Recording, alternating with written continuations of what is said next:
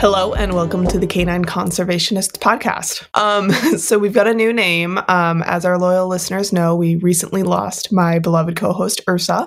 Um, she's not dead. Um, she's just working a new job that um, is not going to allow her continue to continue to go forward with the podcast. She's crazy, crazy busy right now.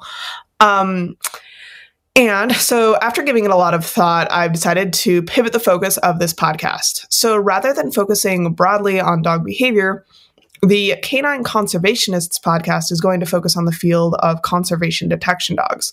We're going to interview wildlife biologists, community scientists, dog behavior researchers, and handlers throughout this amazing field. And I do plan on continuing to talk a lot about dog behavior um, through that same enthusiastic science based lens that you guys are used to experiencing from me, um, including taking um, behavior questions from our Patreons. So, um, a little bit of an incentive to sign up for our Patreon. Um, and I really hope that you decide to stick along for this ride. I um, again, I plan on bringing the same level of enthusiasm and nerdiness and dog centric thinking to this endeavor. Um, and as long as all of my interviews plan- pan out the way that I'm hoping, I've got some really amazing episodes planned with, you know, Dr. Susan Friedman talking about her humane hierarchy of interventions in training, um, the body language of scent work with Steve White um, a fascinating episode on combining thermal imaging and scent detection dogs with a wildlife researcher, and so much more. You guys can still find all the canine conversations episodes. They're actually moving on over to Journey Dog Training. So if you go to journeydogtraining.com and then hover over podcasts, you'll see the Pandemic Puppy podcast, as well as Canine Conservationists, as well as Canine Conversations. So if you want to find the backlog of episodes, you can find them there, as well as within the podcast app of your choice. Um, and I really, truly want to thank all of our listeners for the support thus far. I really dearly love Canine Conversations, and I'm going to miss producing it. I love um, just getting to nerd out on dog behavior. But my long term career goals are firmly oriented towards conservation detection dog work at this time. Um, so, again, Journey Dog Training is still going to be out there um, providing support in the form of phone calls, courses, webinars, and free blogs but more and more of my time is going to focus on conservation detection dog work. So, to that end, I'm thrilled to announce the launch of the Canine Conservationists nonprofit. Um, so, I just sent off all the paperwork in the last couple weeks for 501c3 nonprofit status, and I hope that you're going to continue supporting this podcast by listening and sharing and joining Patreon. This is going to help us cover the costs of not just this podcast, but also our new field vehicle that lets Barley Niffler and I do our important work. I'm going to talk about that a little bit more in a moment. Um, so stick around here a little bit more. Um, we are actually putting out a big fundraising plea after some unexpected bad news. Um, so stay tuned for that.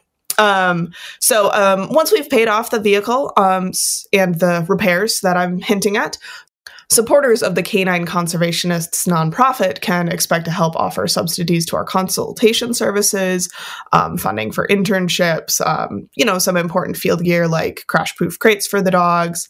And all of this is going to help us get involved in amazing projects that might not have been able to afford conservation detection dogs otherwise, and offer um, paid internships to really deserving um, individuals.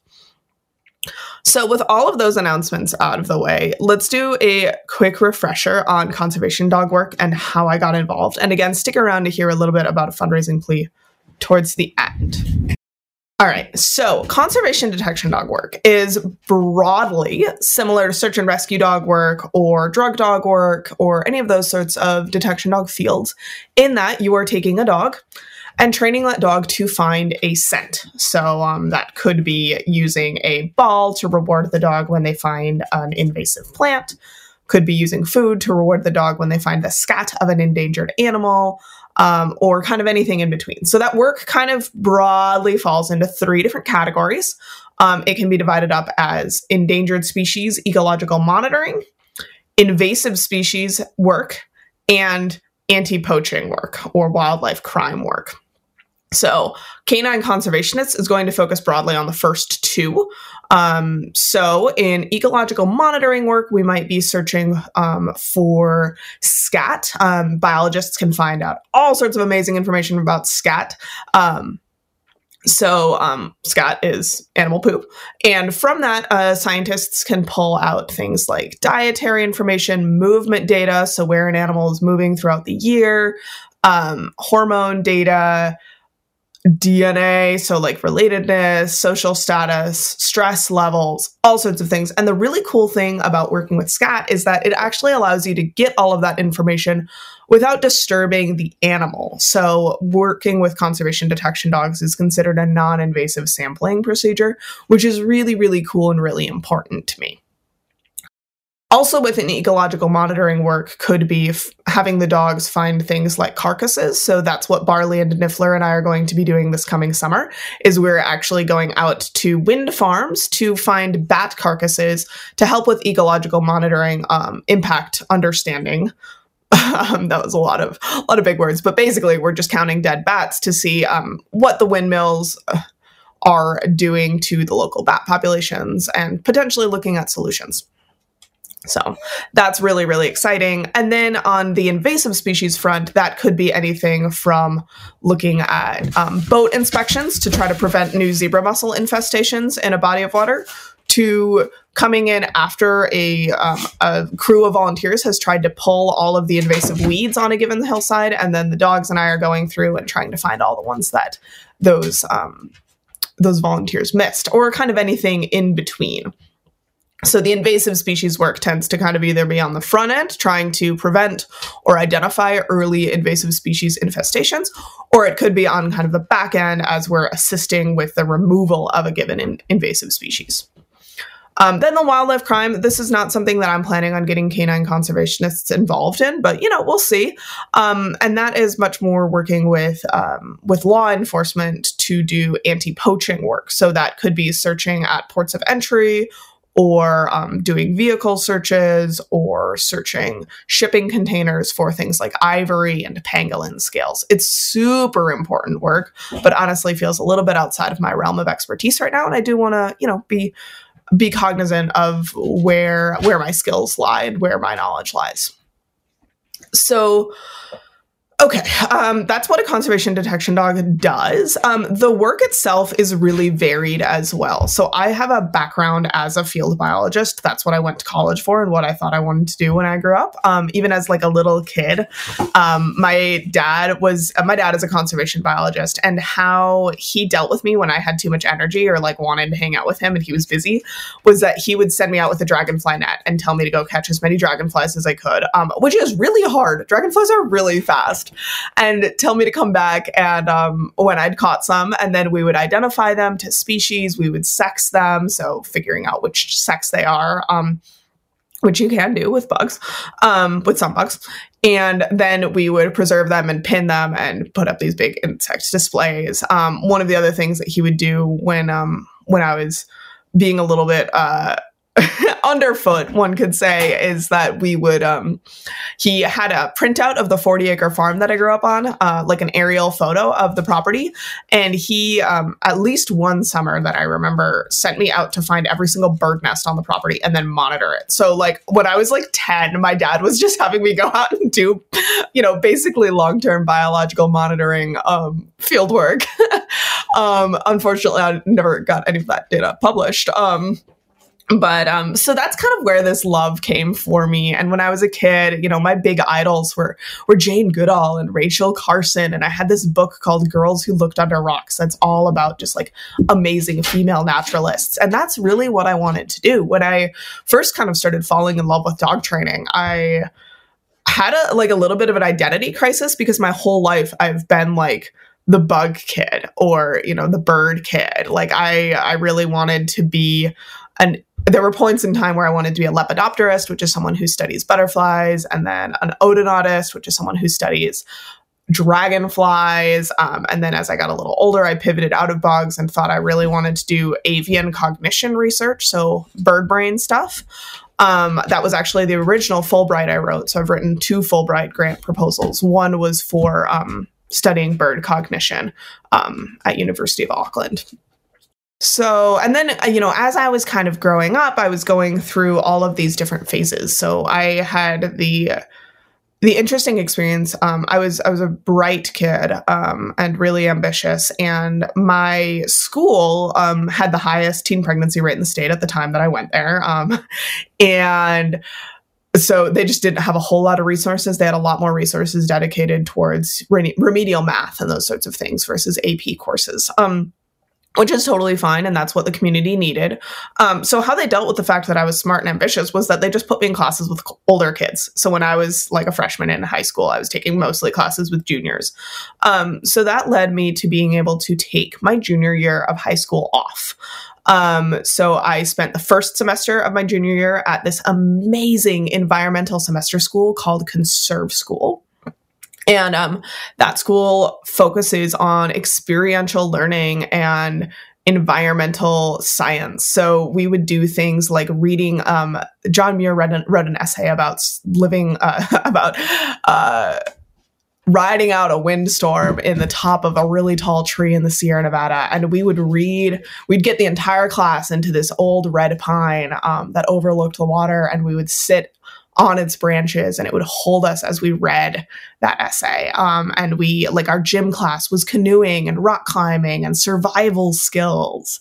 Um, it was just spectacular. I was so lucky to go there. And unfortunately, that school has since closed down. Um, but it really combined this amazing experiential learning and environmental focus and, um, and really rigorous education all in one. Um, and then my second semester of my junior year of high school, I went to Panama. Um, and I had the luck of my host city being one of the cities in Panama that offered an agricultural option for their high school. So in Panama, in high school, you have kind of broad majors. Um, so you kind of have focuses um, within your high schools and you decide as you're going into high school which ones you're interested in so i got to do agriculture which meant that i was doing things like working with Rottweilers that herded goats in order to manage invasive weeds. Or um, I was milking dairy cows every morning um, with my host family. I was doing cattle drives, again, working with these working Rottweilers. Um, I was butchering chickens, which, as a vegetarian, um, and I was vegetarian back at that time as well, I've been a vegetarian for 11 years, was, was a fascinating experience, but really good for me. I'm really glad I got to do it. So I'm kind of blabbering on and on about this just to keep going uh, to help you understand a little bit about where this this love of this field comes from. Um, so then when I got to college, again, I started falling in love with dog training, but really felt a lot of cognitive dissonance about that because I wanted to be Jane Goodall. You know, I wanted to be the person who like went out there and lived among among the trees and among the animals and like did long-term behavioral research. So that is where the dog behavior stuff does make sense. I've always been really really fascinated by animal behavior, but I just had always been focused on wild animal behavior so you know throughout college i took all sorts of amazing classes. Colorado college my uh, my alma mater um, does a really cool program where um, instead of taking several classes at a time throughout the semester they do the block plan. So you take one class at a time for three and a half weeks then you have a four and a half day weekend and then you start your next class on the following monday. Um, so, for example, my ornithology class um, was three and a half weeks long, and that included a nine day field trip to um, to the Chiricahua Mountains in Arizona to do flammulated owl net, um, mist netting, um, songbird mist netting. We did studies on whether how Gambel's quail re- reacted to different microclimates. Um, it was just absolutely amazing and really continued to get my feet wet in the field biology aspect of things.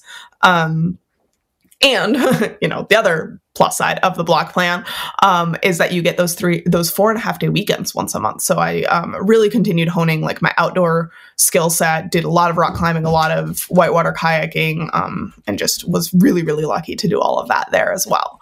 Um, so that really solidified my love of doing ecological work and being outdoors um, which brings me to what the actual field work of being a conservation detection dog handler looks like. So it does, of course, vary quite a bit from job to job. But when Barley and I were doing zebra mussel inspections in Yellowstone National Park, we were basically hanging out under a pagoda with the other rangers, talking to people about invasive species, doing a lot of education and outreach.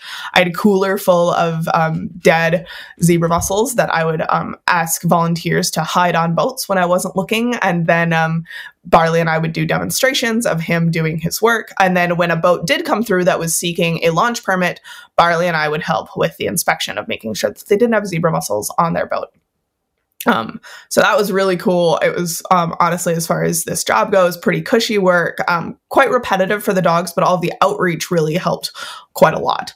So um, that's one option. Um, other options can be a lot more intense. So when Barley and I were doing black footed ferret research last fall, so fall 2020, um, that basically um, was getting up before before dawn so that we could be at our field site as, as the sun was rising um, in order to keep the dogs cool and i had a gps that had a 300 acre plot mapped out for me um, usually some weird shape like the letter e or something just because that's where the prairie dog towns were and they wanted us to survey a prairie dog town and then it was our job to walk across um, across that search area in transects. So those transects may be spaced um, 100 meters apart, 300 meters apart. It kind of depended on the goal of the study. And my job is to walk around with my GPS, try to walk in a straight line, keep an eye on Barley, make sure he's searching all of the prairie dog holes. Obviously, also watching out for things like rattlesnakes and skunks and God knows what else. Um, and whenever he did make an alert. So um, he laid down at a hole and said that there was a ferret there. Then I would go ahead and if I could confirm it, I would reward him. And if I couldn't, um, I praised him and we kept going. Um, and then when we did get that ferret, um, when we did get those data uploaded to to the computers, um, then that night other field biologists would go out and put camera traps out to confirm whether or not the dogs were correct and try to get a population count on these black footed ferrets, which are just ultra, ultra endangered. Um, and it can be the fieldwork can kind of be anything in between. And honestly, the ferret work isn't even the best example of how rugged it can be because it was open, flat desert. Um, I have also tagged along on some other research projects where we are like literally following a dude with a machete through the Costa Rican jungle, like avoiding fer-de-lances and having monkeys uh, shriek at us from above and you're just getting like crazy rashes from the bushes because even though there's a guy with a machete ahead of you you're still of course touching all sorts of crazy plants and you're like sliding on your butt down hillsides to try to keep up with the dog and uh, you know, did I mention the snakes? so, um, and like you guys can hear the grin on my face. I love this stuff. It's crazy. It's terrible. um, it's definitely all like type two fun, but um, for someone like me, um, and hopefully like some of you, it is just a blast. Um, even on on the worst days when you're like out there and you're freezing cold, it's pouring rain, and and there's snakes everywhere and you're covered in scratches and your dog hasn't found anything for hours um, or even days but it's just it's just such cool work. Um, so we're going to cover all of this in a lot lot lot more detail going forward but i wanted to kind of get the basics out of the way here kind of catch you guys up to speed on my story um, because i don't think i've talked a lot about like my early education and my early passions on this show before. Um, and I wanted to pivot now to talking a little bit more about Canine Conservationists, the nonprofit, and the help that we need. So, um, in March 2021, I started putting together um, all the paperwork to get Canine Conservationists filed as a nonprofit. I built the website, blah, blah, blah.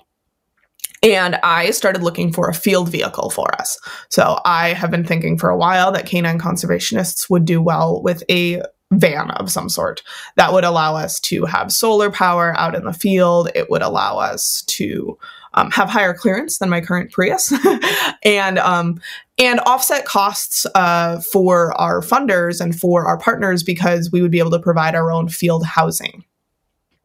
Um, and allow the dogs to stay in style and um, hopefully stay in comfort because one of the things that I'm hoping with the Sprinter van or with a van in general is that because the dog spends so much time in it and it moves locations, that should feel more comfortable to the dogs versus staying in a different hotel every time. It also reduces my setup, my packing, etc. I've also lived out of vans before, um, so it just makes a lot of sense. So I set up a Craigslist alert on oh my god, you don't even want to know, like 30 different cities. Just like anything I could think of that was within 10 hours of Missoula and also in between California and Missoula because I was in California at the time and was thinking that I could just pick something up on the way home. um, which in retrospect was silly because you can't drive two cars at the same time. but um, anyway, so I uh, a couple days in, I got an alert. I found the van. It is the van, so it's fully set up. There, I bought it from a young couple that had been living out of it for nine months. They were selling it because they had basically depleted their entire savings in order to live out of it for nine months, and they needed to go back to work and restart their lives. Um, so it's got solar, it's got a bed. The bed is high enough up that I'm pretty sure I'm going to be able to get some crash proof dog crates underneath it, which is going to be awesome for safety for the dogs as we go out into the field. Um, it has a kitchen um, that's actually really well stocked. I've got a cute little closet. There's um, I've got a solar shower. It's got a pagoda, so I can uh, set up the dogs in the shade outside of the van as long as the weather's nice. It's just it's perfect. So I bought it with the understanding that it needed new fuel injectors, which I did know was going to cost a little bit of extra money, but that was also partly why I got such a good deal on it. And I was able to pay for the van out of pocket um, with by basically emptying all of my savings, including my um, I had some money put away in stocks. Um, where I basically put my stimulus checks away in stocks. And um, that money had grown a little bit, which was nice. Um, and then my mom did loan me um, $2,000 um, just to be totally forthcoming. I have to pay her back. But so anyway, so I bought the van and I was really, really excited about it. I had a couple friends help me kind of look through it. We got it, you know, inspected, blah, blah, blah. And again, we you know we knew it needed new fuel injectors, so I uh, dropped it off at a diesel mechanic in Salt Lake City, which is where the van is currently, and um, went on my way. I planned on buying a plane ticket to go down to Salt Lake City and drive it back up to Missoula as soon as it was ready. Except uh, at the time of recording now, like um, four days ago, I got a call from my mechanic and he asked if I was sitting down, which is never a good thing to hear when you're on the phone. So I sat down and told him to go ahead. And he let me know that it wasn't just the fuel injectors of the van. Um, it actually needed an entire new engine, which is really unusual at the mileage that this van was at. It's only got 190,000 miles, and most of these engines are pretty well known for going to four or 500,000 miles. So that is obviously really, really bad news. Um, and he kind of told me everything that they had done to confirm what the problem was. My, um, I actually really like this mechanic, and he told me, you know, there's nothing. We we've actually known about this for a couple days, but we've been trying to run all the tests and make sure that this was definitely it, and that this was the only option. Um, and he also let me know that there's pretty much no way that the people who sold me the vehicle could have known this unless they had swapped out the fuel injectors. So I don't think that I was um, being had. Um, so um, they quoted me at a cost of replacing that engine at up to $24,000, um, which I do not have.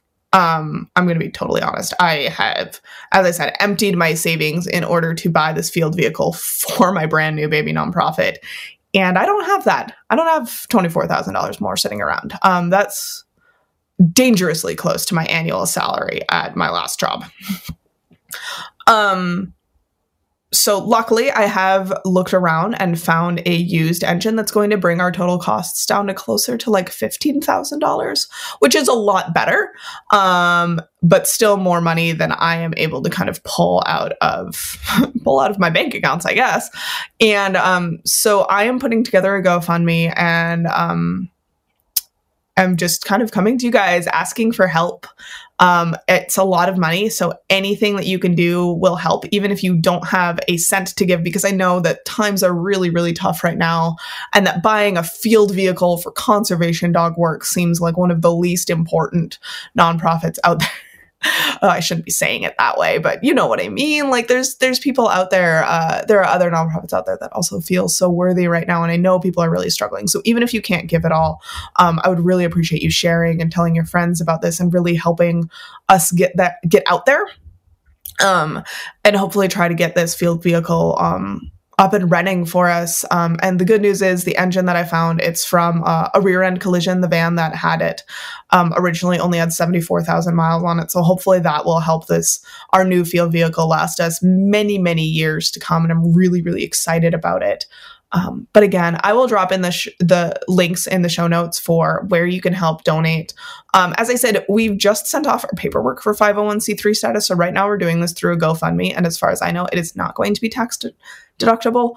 Um, but in the future, donations to canine conservationists will be so that's where we're at. Um, I've you know spent a couple days kind of digesting all of this. Um, I reached out to the original sellers and asked if they could take the van back or if they could do any cost sharing, and they they can't. Um, and you know that's the risk with a used used vehicle. Um, you know, there's I don't really have any protection. I've looked into lemon laws and all those sorts of things, and um, yeah, we're we're in kind of a tight spot. Um, but I I still feel like we can make this work. Um, I've talked to my board for the nonprofit, and they they agree with this plan. So we're going to go ahead and do it.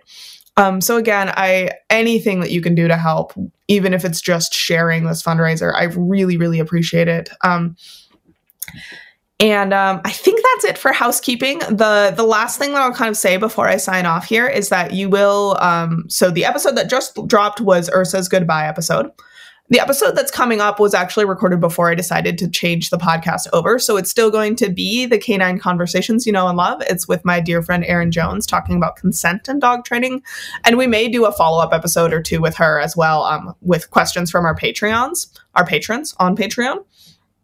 Um, so again, as we're going forward with the canine conservationists uh, rebrand, you can still expect to hear some of the really cool dog behavior work, um, dog behavior problem solving, all of those sorts of things on this podcast feed. So I hope that you stick around. Um, I haven't written a new outro for the episode, the podcast yet, but um, so I'm Kayla Fratt. You can find me at journeydogtraining.com or canineconservationists.org.